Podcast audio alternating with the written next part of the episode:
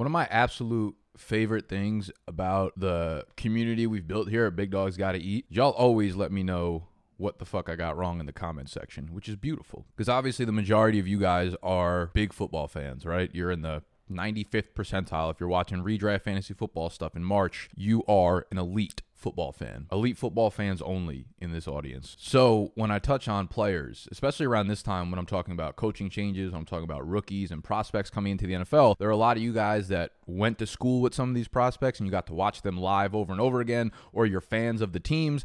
Obviously, I'm not a fan of all 32 teams, so I'm not watching every single play and game of every single team, but some of y'all are. So you always let me know the ins and outs of guys that maybe I missed some things on. So this is a super deep dive the NFL coaching changes, head coaches, offensive coordinators, possibly some O line talk if it's going to affect fantasy football. And this is arguably going to be one of the most important videos that you guys watch or listen to all summer. Because as I said in my top 10 lessons learned video a few weeks back, two, three, four, I don't know how many weeks back it was, coaching is so fucking important when it comes to fantasy football, man. People need to stop using that piece of analysis as like a secondary piece and it needs to be the primary. I would almost say coaching is like the single most important thing when factoring in players' outlook for the next season because you have to know what kind of scheme they're using, pace they're going to be in, pass to run ratio they're going to be looking at. And at the end of the day, these coaches dictate how much opportunity a player gets. A player can have all the talent in the world, but if their coach wants to use a running back by committee no matter what, it's going to be a problem. And the impact that it's going to have on the players on those relative teams for the 2020 NFL and fantasy football season. And the reason I preface with that is because I'm going to bring up some coaches. I did a ton of research for this video today, so there's a good chance I get some shit wrong, but I know y'all will let me know in the comment section. So please do. If you have some kind of personal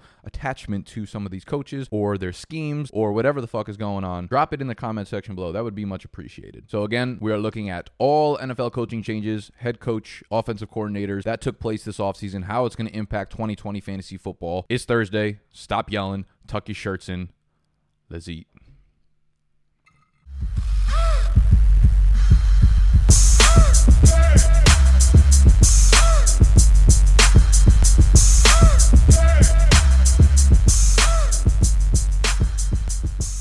Before we kick off the video, I want to read off an iTunes podcast rating. We're two away from 300 ratings, people. From JH Doe. I've been watching Nick Snacks and Animal deliver the big facts for the last couple years, usually commenting first on as many videos as I can. I, I know exactly who you are because I always comment the goat emoji back. Their content is second to none. You can tell how hard Nick works to deliver the best content and constantly offers new ways to provide the viewers information. I love when Dr. Jesse Morse comes on the show to break down injuries. Nick has collaborations with other experts in the industry and the business of fantasy football episodes. Most recently, I'm really enjoying the new series of bunk bed breakdowns with Mike and Noah, which is what inspired my bandana today. I've been playing fantasy football for seven years, and this will be my third year doing Dynasty. Big Dogs is my number one source for fantasy and Dynasty content. Even though it's the offseason, BDGE never sleeps and continues to provide the viewers with the best content possible. BDGE even has a draft guide on their website with tons of research, rankings, articles, and more on how to dominate your leagues. They show the stats, deliver the facts. Highly recommend BDGE to anyone looking to gain a competitive, competitive. We're just going to do the Shakira tongue shake there advantage in their leagues. Hashtag BDGE, hashtag bunkbed breakdowns, hashtag Zam, hashtag Zendaya. I love that you ended it with Zendaya. So thank you to JH Dog. Remember to leave a rating and review on iTunes if you are trying to get featured on next week's episode. All right, let's buckle up because this is about to get crazy. We're going to do this in alphabetical order with the Carolina Panthers. They hired Matt Rhule as their head coach, who was the former Baylor head coach. They hired Joe Brady as their offense coordinator, former LSU wide receivers coach and passing game coordinator. Rhule is 44 years old, just got a seven year, 62 Millie from Carolina. So the boy is eaten. A quick background on Rhule. He worked his way up to become the Temple head coach from 2013 to 2016. Eventually got hired by Baylor in 2016. Flipped the program around. 1 and 11 their first year, 7 and 6 their second year, 11 and 3 their final year, including the Sugar Bowl appearance. You could just see the difference that this dude made at the program. When I look at him, he's like a program builder. He is a, a leader, right? He's a guy that players are going to absolutely love, and he's going to be able to take charge of the team and dictate the culture of the team. He's one of those guys. Now, he did not call plays at Baylor, and this is going to be a common theme throughout this episode. I think that is a great thing. I like when the head coach is not necessarily the guy running the offense and running the defense so they can focus on leading their team and getting all their players' heads right and getting people in the right position to succeed. So he did not call plays at Baylor, which does not mean that he's clueless on the offensive side of the ball, though. He has coached quarterbacks, he has coached the offensive line, he has coached tight ends, he has served as an offensive coordinator before. So the guy knows the offensive side of the ball. So it's going to be interesting to see how they divvy up the play call. I would would love to see them give Joe Brady the reins on this one. Joe Brady is 30 fucking years old.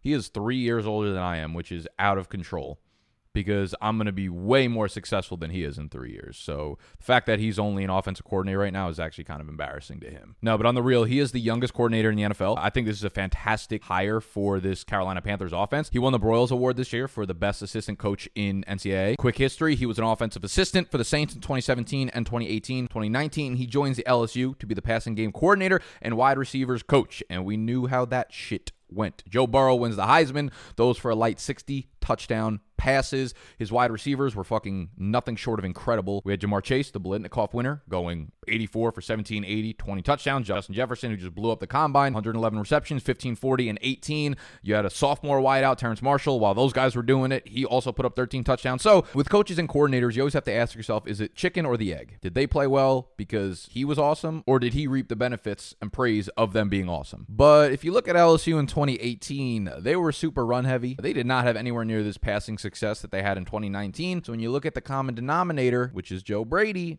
seems like a good place to start. So what kind of play calling might we expect? Well, this is a quote from Roster Watch that we got of Matt Rhule It says he needs to put your elite players in position to be elite. Don't envision cutting back on Christian McCaffrey's usage, but says the team could be more multiple using some other running backs on the roster while CMAC is also on the field. That first first first statement is, is, really important here. Put your elite players in position to be elite. There are a lot of coaches in the NFL that do it the reverse, where they take their scheme and they just try to mash players into their scheme to make it work. When you have coaches that can adapt to the players that are on their roster, you see much more successful offenses. So in terms of Matt Rhule as like a play caller and what we can expect from the offense, he's very aggressive. He's a big go for it on fourth down guy, which all of Twitter and analytics Twitter loves. Baylor's offense deployed 10 personnel, one running back, zero tight ends, four wide receivers, or 11 personnel, which is one running back, one tight end, three wide receivers, between 85 to 90% of their snaps. And this is an article that I will link down below in terms of the way that the Baylor offense ran, we could expect a lot of spread. We could expect expect a lot of wide receiver running diverse route trees and stuff, which is great for DJ Moore and Curtis Samuel. He has shown a lot of different packages, and RPO plays were a big part of Baylor's offense. And this is going to be great for a healthy Cam Newton, assuming that Cam Newton is the starting quarterback for the Panthers. If you look at what the starting quarterback for the Baylor offense did over the last two years, Charlie Brewer, he had 280 rushing attempts over the last two years, 719 yards, and 18 touchdowns.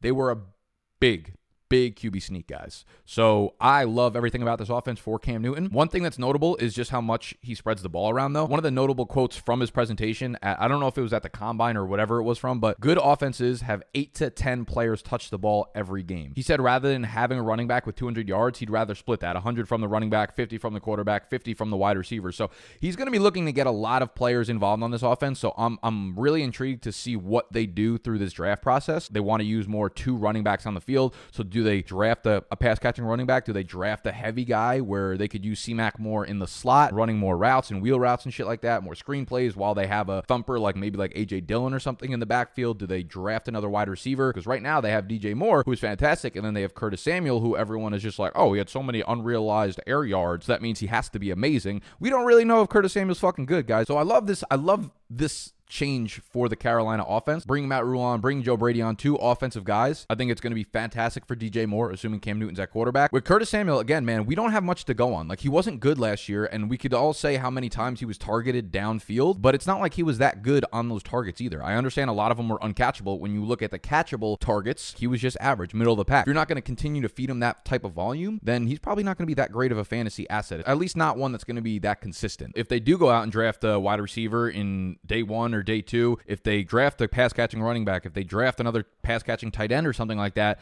that's going to be a problem for Curtis Samuel. It ain't going to eat away from DJ Moore's targets. It's not going to eat away from Christian McCaffrey's targets. Curtis Samuel seems to be the next guy in lines. I'm way more worried about Curtis Samuel than most people in the industry are. So I love this hire for Cam Newton, assuming he is under center. I think we're going to see a lot of RPOs. We're going to see the ball spread around a lot, and we're going to see a lot of explosive plays down the field. Let's move on to Chicago, where they signed Bill Lazor as the offensive coordinator. He was the former OC of Cincinnati. They also bring on John DeFilippo as the quarterback quarterbacks coach. A lot of people were excited about the team entering 2019, and that was for a few reasons. Like you look at their defensive dominance the year prior, that's not something that is necessarily sustainable year over year. Like we've people have done the work and the analytics behind it to prove that elite defensive performances from a team standpoint are just something that you're not going to get year over year. My personal opinion on it, or the reason I think that is, is because when you look at like offensive things are much easier to predict year over year in terms of success because quarterbacks are the most valuable piece of any football team by far, right? So if you have the same quarterback year over year, you pretty much know what you're going to get from an offensive output. Yes, the rankings of different like passing yardage and rushing yardage or whatever might swing a little bit, but overall, you know what your offense is going to be because the quarterback is what dictates the success of an offense. But on the defense, yes, you might have one or two big playmakers, but none of them affect every single play like a quarterback does. So when you have an elite standout performance on the defensive side of the ball from a team standpoint, you're going to have trouble repeating that year over year because one player does not dictate how a defense plays. That combined with the fact that their offense got very lucky in 2018 when we actually dive into the numbers, pretty easy segue into why they underperformed in 2019. Like you look at their offense under Mark Helfrich, they were 22nd in yards but ninth in points. So they scored way more than what their actual production on the field was, which is a case of like serendipity and luck and things breaking the right way. Some guys not catching interceptable passes when it hits their hands, like shit like that. So that kind of delta is eventually going to even itself out. And that's exactly what we saw in 2019, where they ranked 29th in yards now and also 29th in points per game. So everything kind of evened itself out. I won't go too far into Lazor's offense or the OC because Matt Nagy is the head coach still, and it is his offense, and I'm sure he'll continue to call plays. Now, it's possible he does give up play calling duties, and if that's the case, we will circle bike on this. And as far as we know, there are not a lot of like personnel changes. We'll see what happens through the draft through free agency. If they bring in Andy Dalton, because obviously Andy Dalton and Bill Lazor have a have a history going back to Cincinnati, so that would be interesting if they brought in Dalton to compete with Mitchell Trubisky. They let go of Taylor Gabriel, so I'm intrigued to see what they do behind Allen Robinson and Anthony Miller. If they bring in some type of t- uh, some type of tight end, you know, looking at Austin Hooper or someone through the draft, whatever, they have to bring in some other playmaker on the offensive side of the ball for sure. I would love to see them bring in some kind of hybrid playmaker, like uh, an Antonio Gibson or a Lynn Bowden or something, to get a little bit more creative, like a almost like a boost on what Taylor Gabriel was their offense, someone that could spread the field, but also take a lot of handoffs and take away some of the carries that Tarik Cohen doesn't deserve and probably David Montgomery doesn't deserve. So we'll see. Again, we'll circle back if we find out that Bill Lazor is actually calling the plays. Move over to the Cleveland Browns. Now, this is going to be a very interesting topic of conversation throughout the off offseason. They hire Kevin Stefanski as the head coach, who was the former offensive coordinator Minnesota. They hired Alex Van Pelt as the offensive coordinator. He was the former quarterbacks coach of Cincinnati, also a former NFL quarterback, if that means anything to anyone. So Kevin Stefanski, also just 37 years old. I love the direction the NFL is going, where they they're finally, finally, fucking finally stopping the ridiculous cycle of just hiring and rehiring and hiring the same fucking guys over and over. A guy has a has an eight year stint and was terrible as a head coach, and then he just gets hired as a head coach in another in another team. I'm like, what are you doing? What the fuck of the last eight years? Why are you hiring Adam Gase after he just put up a three year stint with the Dolphins, which was historically terrible? Like, yes, he's actually a really good coach, though. He just he can't coach a team well, but he's a really good coach. Anyway, Stefanski being 37 is what I'm talking about, right? These young guys, we're seeing Joe Brady, the youngest coordinator, 30 years old. We have Matt Rhule is relatively young. We have Stefanski, 37 years old. Stefanski was actually the runner-up to Freddie, Freddie Kitchens last year. They decided to stay in house and, and hire Freddie Kitchens from within, but Stefanski was the runner-up for the head coaching job last year. Then he got the job this year. Now, what can we expect from Stefanski's offense? If we look back at when he started calling plays in Minnesota, it goes back to 2018, and most people know about the splits. The Vikings offensive coordinator John DeFilippo was fired in December. Stefanski takes over for like a three-game stretch. He was the interim OC, started calling plays, and the splits were massive. Prior to Stefanski taking over, the team was one of the most pass-heavy teams in the NFL. Right? They ranked fourth with 64.4% of their plays being passes. Stefanski takes over for the final three weeks of the season.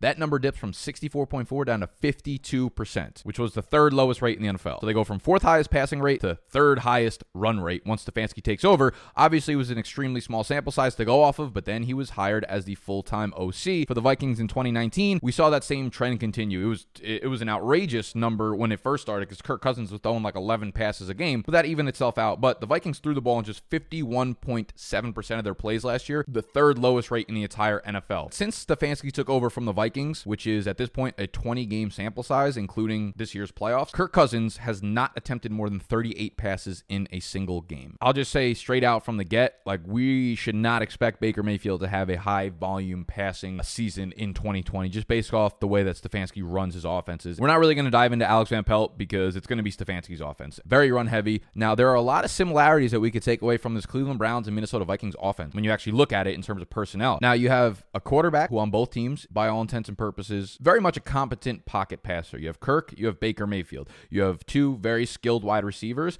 Adam Thielen, Stefon Diggs.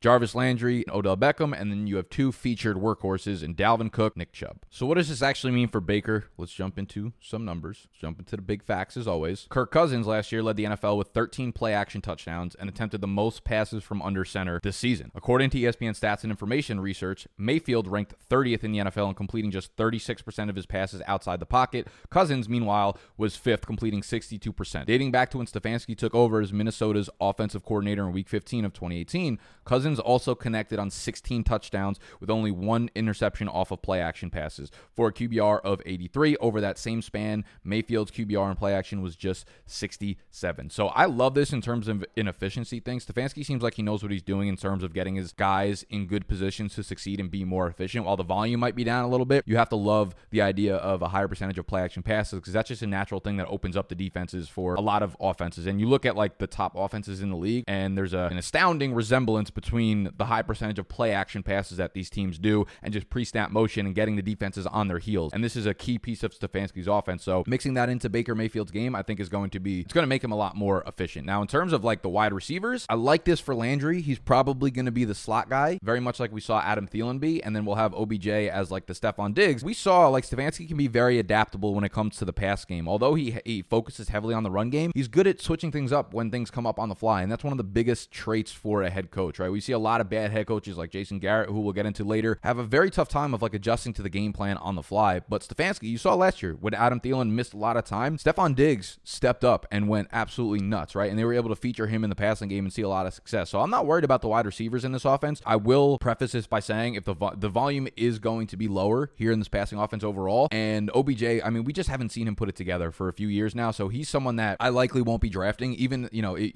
a lot of people are gonna be like, oh, he's such a good value at the back end of the second round, or even like early third round is probably a little bit of a stretch for where I want to be drafting him. And I haven't started on my rankings yet, so I don't know where exactly I'd have him. But I, I would imagine he's probably a mid third round pick for me right now. Yeah, the talent is there, whatever. I think Landry is definitely a very good value in this offense that features their slot wide receivers a lot. Most importantly, let's talk about the running backs though. I'll hit you with a big fact out the gate. The 2019 Vikings running backs group generated the single most receiving yards on screens among the 32 NFL teams. That is a beautiful, beautiful, beautiful thing for a Nick Chubb, possibly for a Kareem Hunt. I absolutely love Stefanski coming over for Nick Chubb. He is a run first guy. We saw how many touches that Dalvin Cook got in this Minnesota Vikings offense last year. I don't expect Chubb to fall off from the number of touches that he got last year. And I feel like Chubb was kind of looked at as a disappointing fantasy pick for people. It's because he ne- he never really had that like ceiling. He ended up with like a very good stat line. He ended up with a really good floor week over week because he got so many touches, but he never really hit that ceiling that you needed from someone that you drafted in the first round or like very early second round. But realistically, he was a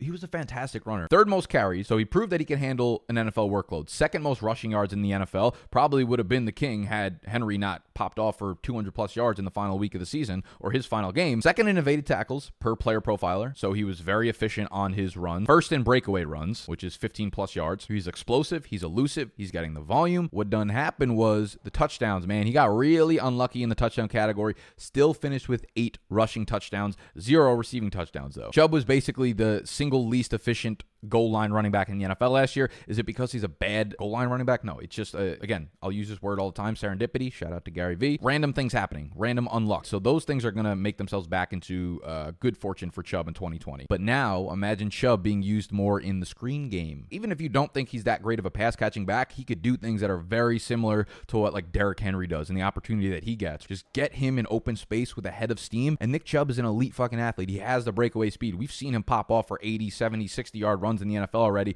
He could do that in the screen game plenty. So you look at what the Minnesota Vikings did in the screen game. Again, they generated the single most yards, and now put Nick Chubb in that offense. Chubb has to be the least talked about 330 touch running back that went for almost 1,800 yards from scrimmage last year. That's not in that elite conversation. I legitimately think that Chubb should be talked about with the number five overall pick. Once you get past Barkley, C Mac, Dalvin Cook, and Zeke, there's a very real argument to have Chubb there as your RB5. 1,800 yards from scrimmage, 330 touches, guys, with unlucky touchdown rates. I'm not oblivious to the fact that Kareem Hunt is still very much in the backfield. He is a restricted free agent, so we're not actually sure what's going to happen with him this offseason. And that will most likely determine where Nick Chubb actually goes in fantasy drafts. Regardless of where Hunt ends up, even if it's still in Cleveland, I like Chubb as a first round pick. Because when we look at the numbers in terms of like touches, last year, Dalvin Cook touched the ball 21.6 times per game. Alexander Mattison was stealing eight and a half touches per game. That's 30 touches between the RB1 and the RB2. Last year, Chubb actually averaged fewer touches than Cook did. He averaged 20 and a half touches per game. So if we're looking at it and we're like, Chubb's going to get the same amount of touches, 20 to 21 per game,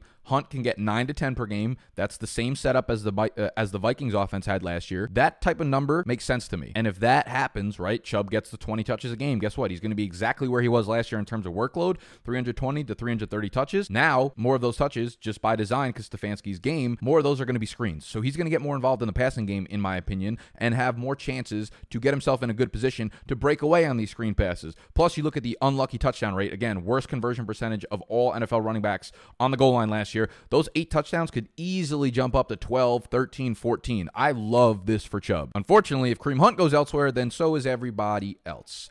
I'm actually very curious because I think this is going to be big. Like, if Kareem Hunt stays in Cleveland, what do you guys think about Nick Chubb's fantasy outlook for 2020? Because as you can see, I'm very high on it. There are going to be some changes throughout the offseason that I'm sure will dictate my outlook and my opinion on Nick Chubb's outlook. But I want I want to get a sense for where you guys think he is because again, like he was a little bit disappointing last year just because he didn't give you those ceiling games. But I feel like if you look at the way things are lining up for 2020, more screen passes, more lucky touchdown rate. I feel like the ceiling the ceiling games are going to be there. He showed us he can handle NFL workload. He's ready to kind of take over. He's that elite athlete that you look for in an upper echelon NFL running back for fantasy at least. So I'm, I'm curious to see what your guys' opinions on Nick Chubb are. So go drop that in the comment section down below. Make sure you smash that thumbs up while you're down there if you're enjoying the video thus far. So let's move on to another big time coaching change. We have the Dallas Cowboys. They bring in Mikey Analytics McCarthy as the head coach, who was obviously the Green Bay Packers head coach from 06 to 2018. He was out of the NFL last year, taking some much needed hibernation. They kept Kellen Moore on as the offensive coordinator, which is very interesting. The Cowboys staff that they put together is extremely experienced, and that's what they were going for. They have four or five different guys on their staff now that have served as an NFL head coach. So it's going to be a, an extremely interesting makeup. Now, as a as a coach, despite how it ended, Mike McCarthy, uh, despite how much like Twitter shits on him, he had a, a very successful stint in Green Bay. There, there's no denying that. Plenty of playoff berths, obviously the Super Bowl win, and now he takes over a very very talented roster. And this is a tweet from Warren Sharp just talking about Jason Garrett compared to Mike McCarthy. I won't read the entire thing out for you because y'all know how to read. But the basic premise of it was Jason Garrett is fucking terrible with analytics and didn't care about anything that would help him win. Mike McCarthy plans to install a 14 person football technology department with an eight person analytics team. You have to like that just from a football standpoint. Now, what I'm most interested to see is what happens with Ezekiel Elliott. Now, in Green Bay, Mike McCarthy with Aaron Rodgers threw the ball like like the running part of his playbook was was eaten by his fucking dog or eaten by him. When we're looking at the rates, passing rate for the last three years in Green Bay, first, seventh, second, red zone passing rate, second, 11th, third, 10 zone passing rate inside the 10, fourth, ninth, second. So they pass the ball at a very high percentage. When they were close to the goal line, they continued to pass the ball and pass the ball and pass the ball. And when I'm looking back historically, the leading ball carriers over the last six years under Mike McCarthy, Aaron Jones, 133 carries, Jamaal Williams, 153, Tymont, 77, Lacy 187, 246, 284. You have to go all the way back to 2008 to find a 300 plus carry running back under Mike McCarthy. That was Ryan Grant. He had 312 carries in 2008. Now, Zeke had that 10 game season in 2017 because of the suspension where he only racked up 240 carries, but that's 24 a game, which would equate to way over 300. In his normal three seasons, he has gone over 300 carries in all of them. So you're stuck between a rock and a hard place. McCarthy has not fed someone over 300 carries. Zeke has really never gone under 300 carries. What do I think? I think Zeke will go well over 300 carries. Zeke is going to eat in this offense 100%, but What I'm concerned about with Zeke is what happens in the passing game because we've seen the target numbers for Zeke really, really get up there, right? He's had 72 and 95 over the last two years. Very important in fantasy football. When you look back at McCarthy's time in Green Bay, in his entire 13 year stint as the head coach, there were only three separate seasons where running back saw 50 targets. So only three separate times a running back saw 50 targets in a Mike McCarthy offense in Green Bay. Now, Zeke has had over 70 in each of the previous two seasons. So do we see that number dip down for Zeke? And that's what concerns me a little bit. If you look at the last three years under McCarthy,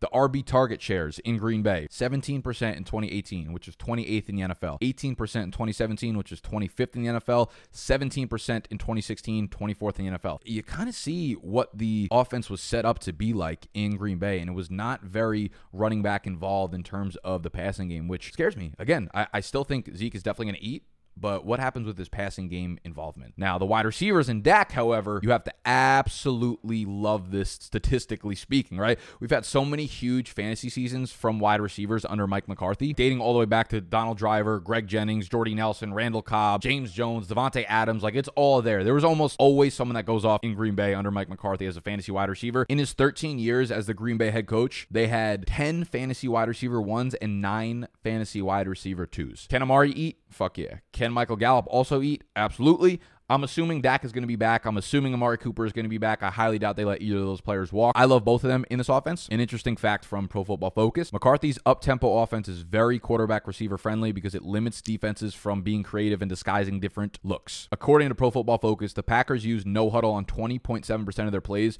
from 2014 through 2018 under McCarthy, the third highest rate in the league during that span. With Prescott as their starting quarterback since 2016, the Cowboys have used no huddle on just 9% of their plays. So expect a more up tempo offense. Expect Dak to have a better pace. Expect there to be more plays, more passes, etc., etc., etc. And this is great to pair with Kellen Moore, who apparently is not only being kept in Dallas under Mike McCarthy after his very first successful year there. We saw Dak put up career numbers across the board under Kellen Moore, but he will continue calling the plays as per Mike McCarthy himself, which is huge because last year the Cowboys were extremely up tempo. Their pace was very, very, very, very very fast under Kellen Moore, second in overall seconds per play, and first in neutral game script. So they were running an offense that was very, very, very, very fast paced, and I expect that to continue because that was under Jason Garrett. So with Mike McCarthy, who already kind of has an up tempo offense, I would expect very much the same. One more interesting note I think we should add in is Mike McCarthy said at the combine he spent this year looking at offensive trends, and he mentions that two running back sets are starting to reemerge and work. So that was interesting because we have this guy Tony Pollard, who a lot of people like. Now on the outside, it's very hard to objectively get excited about Tony Pollard because at the end of the day, he is a second string running back behind one of the highest workhorse running backs in the NFL right now. So no matter which way you twist it, it's hard to envision Tony Pollard being a full time player. However, we've seen Mike McCarthy use a guy like Randall Cobb very interestingly, right? On the outside in the slot, even taking a lot of handoffs from the backfield. So I think there's a very realistic path to see Tony Pollard not line up as a pure running back, but to get, you know, 10 touches a game. He could be in that 160 to 170 touch range. If that's the case, I mean, he could definitely return RB2 value this year. I'm not someone who's going to jump up and like get super excited just because, again, objectively, he's the second string running back behind the most used running back in the NFL. But it's interesting to hear that from Mike McCarthy, knowing that he's probably already thinking ahead about a guy like Tony Pollard. So overall, Mike McCarthy, I really like the move for fantasy. Uh, I think Zeke still has an absolutely elite floor, right? Like we saw in the consistency chart video last week, zero, zero, zero, zero, zero bus games, which I expect to pretty much be the case again in 2020. I'm just not that high on his ceiling because when you look at the other elite running backs you can draft in fantasy, Saquon, C-Mac, Dalvin Cook, all of them are elite pass catchers, and all of them are extremely involved in the passing game on their teams. So I don't know. I, I, it's very possible that we do get that from Zeke in, in 2020, but I don't know if we're going to get that just based on the history of Mike McCarthy's offenses. Yes, y'all are going to be like, but he never had a running back like Zeke or whatever. He's had plenty of good pass catchers only three 50 target seasons for running back. So that's what concerns me. So Zeke is probably my 104. I'm also curious to know where you guys have him. I'm assuming all you guys have him among that elite group of running backs. I want to know how high. If we're talking half PPR, where do you have Zeke ranked? Drop that comment down below. We have run through a lot of new coaches. We have plenty more to go. So this episode's going to be a long one. I hope y'all are enjoying. Again, if you are, just hit that thumbs up button below or leave a rating review on iTunes. We clearly go in depth here at, at the HQ, right? I want to give you guys the best information, the best value, which is why every offseason season, we put together the Big Dogs Gotta Eat draft guide. It's literally everything that you need for your fantasy football season to prep for it. It's all these videos that we do weekly. We put out so many pieces of content. So, what we do is we create this draft kit for you to organize our absolutely best elite exclusive content for y'all. So, we're working very hard behind the scenes on it. Again, it's literally the only thing you're going to need for your season long draft. But this year, we've also created the Rookie Dynasty Guide, which we are working on right now, which will launch on April 1st. And thanks in huge part to monkeyknifefight.com, who is sponsoring the draft guide this year. Y'all are literally going to get both kits for $10. We sold the combo of draft kits for 50 bucks last year. You're going to be able to play on Monkey Knife Fight with 10 bucks plus 100% deposit match bonus, so 20 bucks,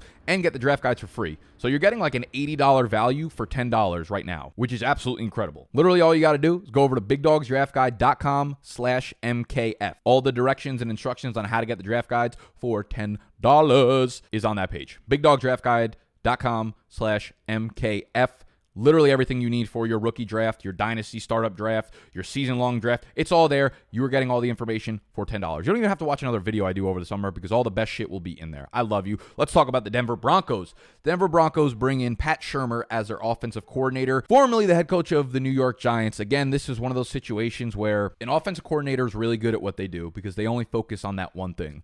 Then they move over to being the head coach and they fail miserably because there are a thousand other wrenches thrown into the equation and they can't handle it. Then they go back to being the coordinator and they're really good at their job again. I think that's what we're going to see here with Pat Shurmur, and we've seen it time and time again with the NFL. So I like this move for Denver because Vic Fangio is the head coach. They are going to be running Pat Shurmur's offense. So I'm excited to see how this works out with Drew Lock because Pat Shurmur's been very, very good at developing quarterbacks and bringing out the best statistical seasons of these quarterbacks, like dating, I have a list here, dating back to McNabb in Philly, 02 to 08. Even when he worked with like a bunch of shitty quarterbacks, he brought out the best in them. He worked with Bradford in uh, in St. Louis in 2010. That was the year that he won Offensive Rookie of the Year. You have Colt McCoy and Brandon Weeden in Cleveland. Both of them had their best statistical seasons under Shurmur. Case Keenum in Minnesota had his best statistical year under Shurmur. Then you have Eli in 2018, who obviously had fallen off, but even at that rate under Shurmur, he had a career high in completion percentage, 4,300 passing yards, 21 to 11 touchdown to interception ratio. And then we had Daniel Jones last year, who had a very big statistical seasons by all intents and purposes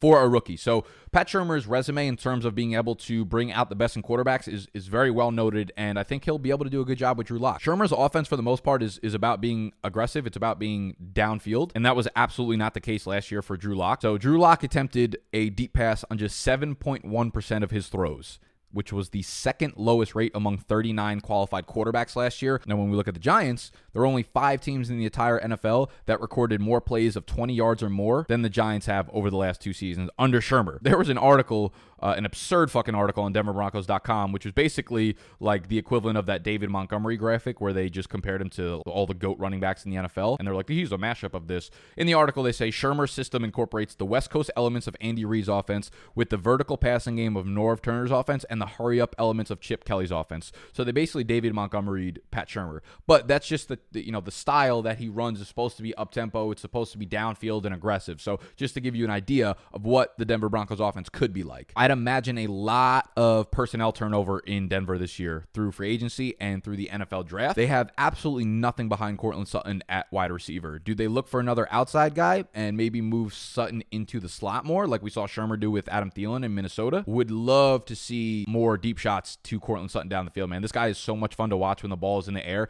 And you look at the numbers, right? In 2019, he had 427 yards on deep targets. That ranked sixth in the NFL. That was while seeing the 19th most deep targets in the NFL. So 19th most deep targets, but sixth most deep yards. He was ridiculously efficient on those deep targets. And when you look at him moving. We talk about him moving into the slot possibly. Uh, when he was in the slot last year, he was really good too, right? He only ran from the slot on 18.5% of his snaps. However, he had a 25.3% target share running from the slot compared to 21.5% target rate on non slot snaps. And he caught all 16 of the catchable passes that were thrown his way from the slot, ranked sixth among 87 qualified wide receivers in terms of yards per route run from the slot, which we know is one of the more predictive statistics for wide receivers. I love this for Sutton. We'll have to see what they do in the draft because, again, they have nothing at wide receiver. In terms of the running backs, Royce Freeman has been fucking terrible. He was really bad last year. I'd be very surprised if they didn't shake up the backfield. And now we're seeing reports emerge that they're looking to complement Phillip Lindsay with someone else. Like Royce Freeman just ain't it, apparently. For now, Lindsay is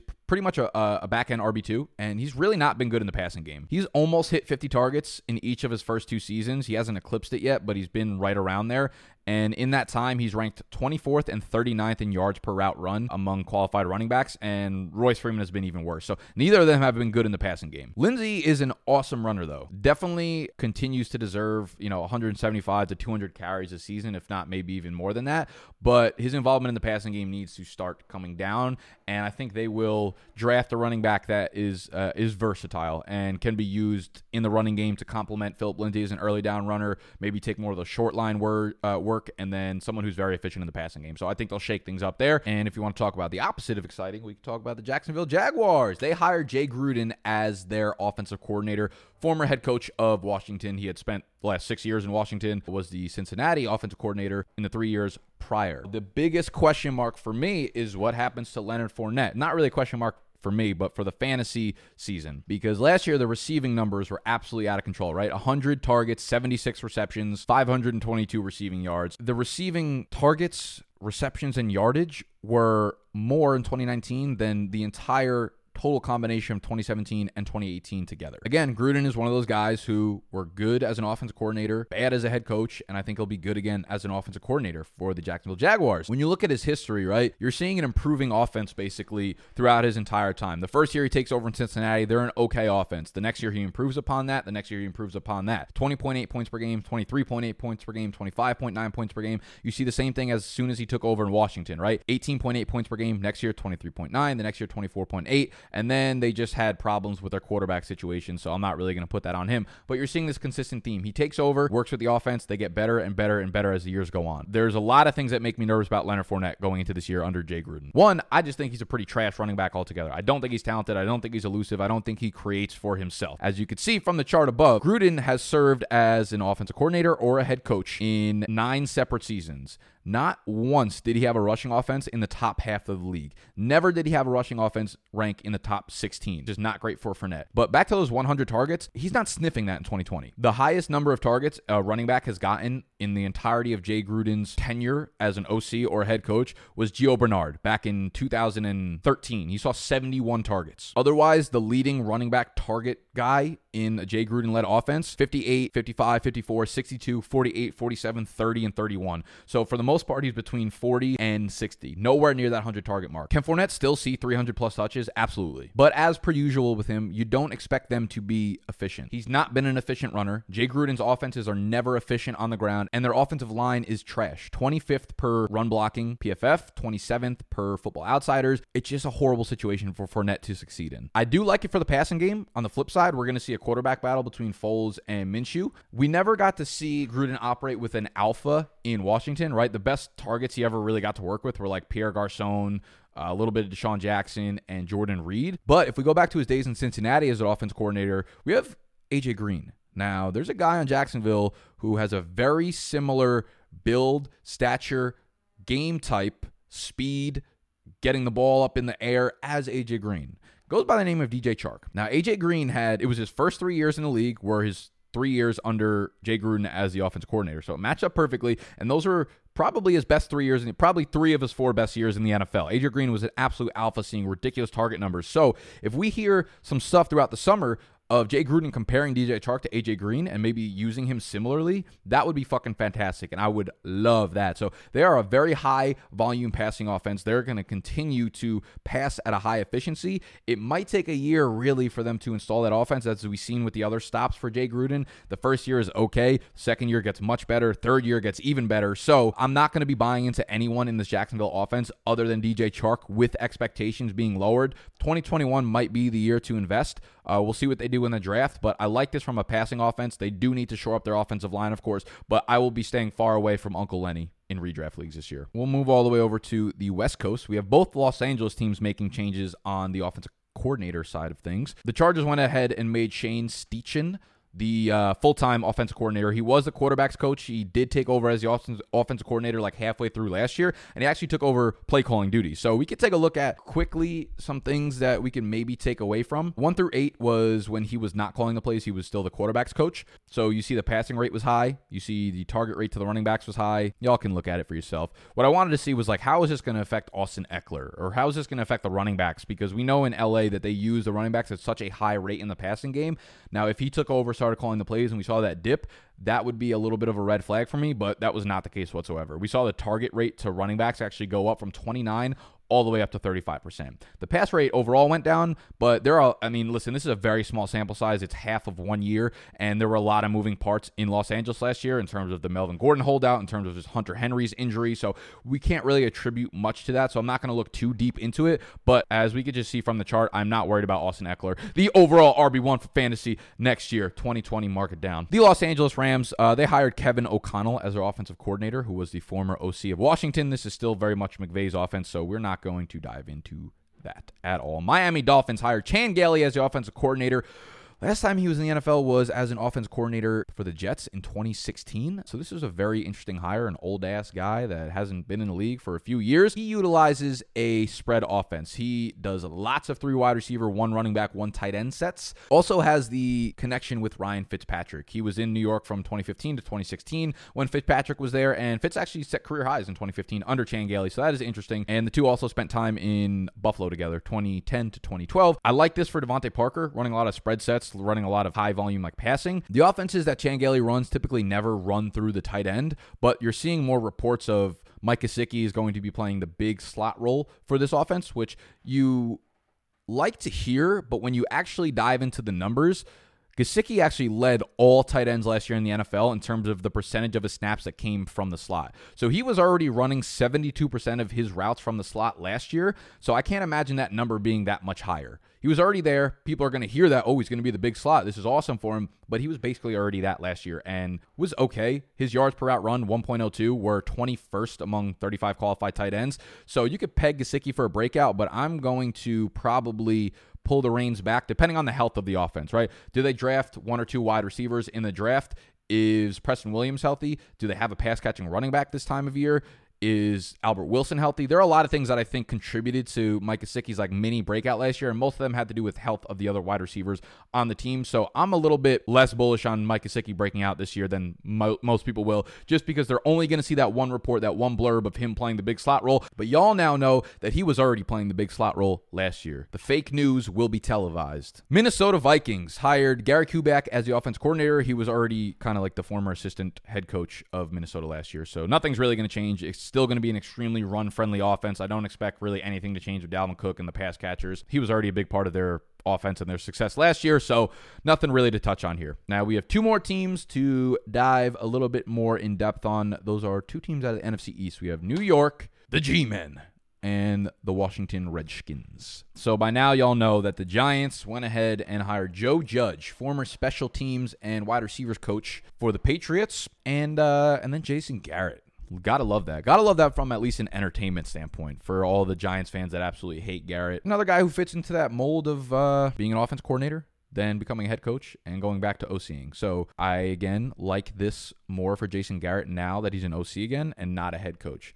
Joe Judge, uh, I'm not really going to dive into Joe Judge because he is not going to be calling the plays. This offense is not going to be dictated by him. So let's kind of dive into Jason Garrett. Now, Garrett actually did not call the plays in Dallas for the last like six or seven years. Last time he called plays was back in 2012. So 2007 to 2012, when he was the OC, he did call the plays. And during that time, Garrett's offenses finished lower than 11th in yards per play or yards per game just once.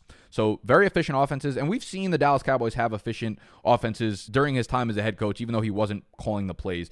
Kellen Moore was the play caller in 2019, like I kind of went over with Mike McCarthy, and I think that's why we saw so much success from Dak. This was career years. As soon as Kellen Moore came in and ran that up-tempo, fast-paced offense, we saw Dak kind of blow up, and he never did that under Jason Garrett. Now, what he did was he added a lot of pre-snap motion. He added a lot of bunch formations, a lot more play action, which was uh, great to see for that offense. But was it Jason Garrett doing that, or was it Kellen Moore, probably Kellen Moore, but will Jason Garrett take what we saw being so successful in Dallas and transfer that over to the New York football giants? It's hard to grasp that, but we will see. For Saquon Barkley, you have to absolutely fucking love this because Jason Garrett always used a workhorse running back. Anytime there was anything resembling a workhorse in that Dallas backfield, he was getting an absurd amount of touches. You just look at the history Zeke, touches per game 22.2, 25.4, 26.8, 23.7. The year before that, it was a mix of McFadden and Randle, but whoever was the featured back for that game got around 20 touches.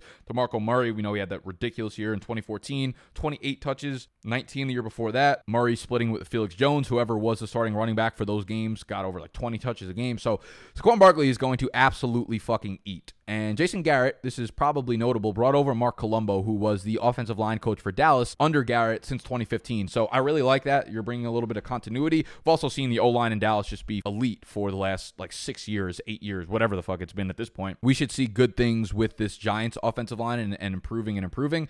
And I'm a really big fan of this move for Evan Engram if he doesn't get traded. So we're seeing reports that the Giants don't believe he could stay healthy. So if he does get moved, this obviously becomes irrelevant. But if he doesn't, then you have to like it just because we saw a guy like Jason Witten, who is much less athletic than Evan Engram, be really successful during his time in Dallas. So if Evan Engram can do the things Jason Witten did, plus add that explosion and downfield part of the game to it, I absolutely love this. But as I mentioned before with Jay Gruden, a lot of the times when a new offensive coordinator takes over the offense, it takes a year for them to really implement and see the actual success and see the everything come to fruition. We saw that with Kyle Shanahan in Atlanta, and we saw it again in in San Francisco as well. I'm a little bit hesitant to draft anyone on New York outside of those like premier pass catchers. I'll have some Evan Engram if he stays. I will. I love this for Barkley. Obviously, as I already mentioned, he's going to get a ton of touches. But those guys that are like borderline, yes, you might get excited about them. You know, the Golden Tates, the Darius Slayton's, even Sterling Shepards. I will stay away. Again, I think this is probably more of like a 2021 thing that I'll like. Like I'll, I'll stay away from Darius Slayton this year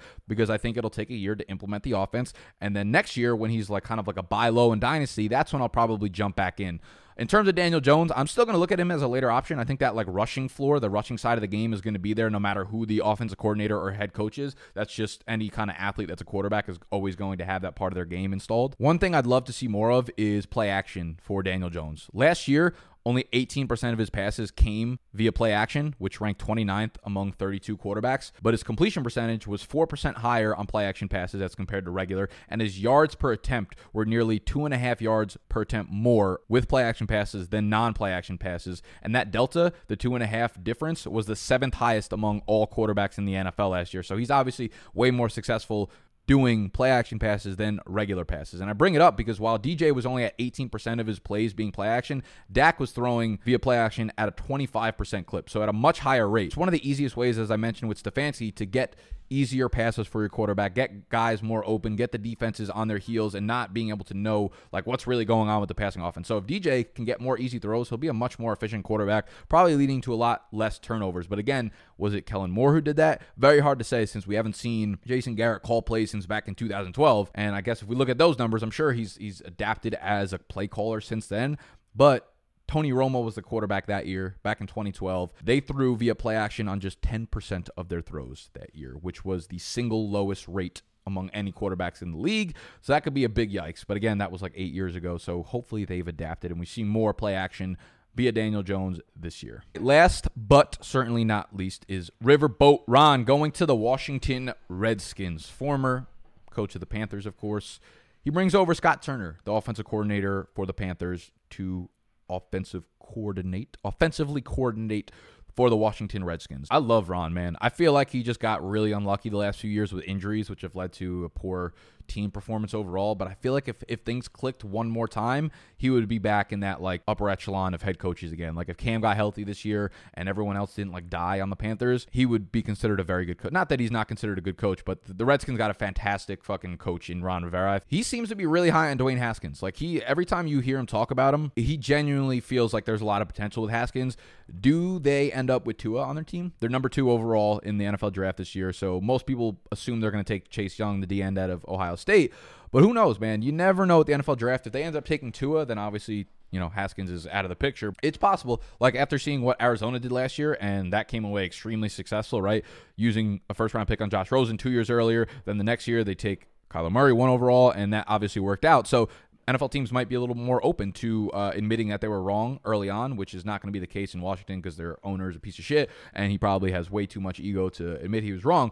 But that's beside the case. So they bring over Ron Rivera's offense, they bring over Scott Turner's offense from Carolina, and they did re-sign Adrian Peterson. They have Bryce Love coming back from injury. So as much as I love Derrius Guice, and I've talked about how I really, really like him this year because he's two years removed from the ACL, and we always draft players two years removed from the ACL, not eight months off the ACL. I do think this will be a little bit of a running back by committee, unfortunately. I know that they use Christian McCaffrey as a workhorse, but Ron Rivera has came out and said this multiple times. He's like, I've always tried to mix in multiple running backs. I like using a running back by committee until we came across Christian McCaffrey. And even in his rookie season, Christian McCaffrey shared the workload with Jonathan Stewart. I think until like he proved he was really an elite running back, Ron Rivera was hesitant to do that. So I do think we're going to see a bit of a running back by committee for Guice. So I'm a little bit scared to draft him early on where I originally had plans to, you know, think about targeting him. So we'll pull back on that. Terry McLaurin, I just absolutely fucking love. I think that this young group of offensive players is really exciting in Washington. Between guys, between Bryce Love, Terry McLaurin, even like Kelvin Harmon getting on the field, this is going to be interesting. I think this is just a great hire for Washington because they obviously need a culture change. They've had so much fucking turmoil in their franchise for the last bunch of years between, you know, Jay Gruden and the ownership and the front office just like never agreeing on shit, especially in the quarterback situation. So it'll be interesting to see if they do end up with Tua on their team or they stick with Haskins. But like they just needed a culture change. And I think Ron Vera is absolutely the right guy to be able to implement that and kind of change the entire franchise and the culture around there. So I love this for a fantasy standpoint. Does it come to fruition in year one? We'll have to see. But long term, it's absolutely going to be a great move for the Redskins, and they got a great hire there. Love Terry. He's probably the only guy you could really draft with any sort of confidence here. Guice is probably a later ish pick, maybe like fifth, sixth, seventh round still, just because I do think it's going to be running back by committee. And obviously, his injury history is well documented at this point. So, oh boy, that is all I got for y'all today. I don't know why I say that's all I got for you because I just went on for so fucking long. This file, let me see how long this bitch has been running. An hour and 11 minutes. This file is over 60 gigabytes. God damn. My teeth look white as fuck. Okay, okay. I really hope you guys enjoyed this. I hope you got a lot of information and a lot of valuable information from it. If you did, all I ask is that you hit that thumbs up button down below. If you're new to the channel, make sure you subscribe because we're hitting you with the big facts all off season. And again, y'all can go go grab both. The Rookie Dynasty guide goes live April 1st, so that's in a few weeks. And you'll get the season long guide for $10. BigDogDraftGuide.com slash MKF. I love y'all. I'm out.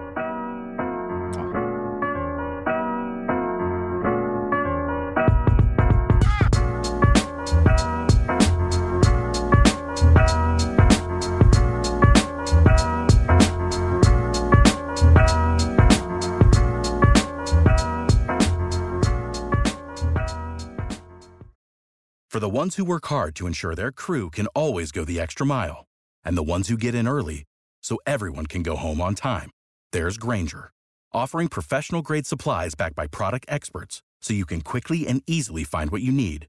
Plus, you can count on access to a committed team ready to go the extra mile for you. Call, clickgrainger.com, or just stop by. Grainger, for the ones who get it done.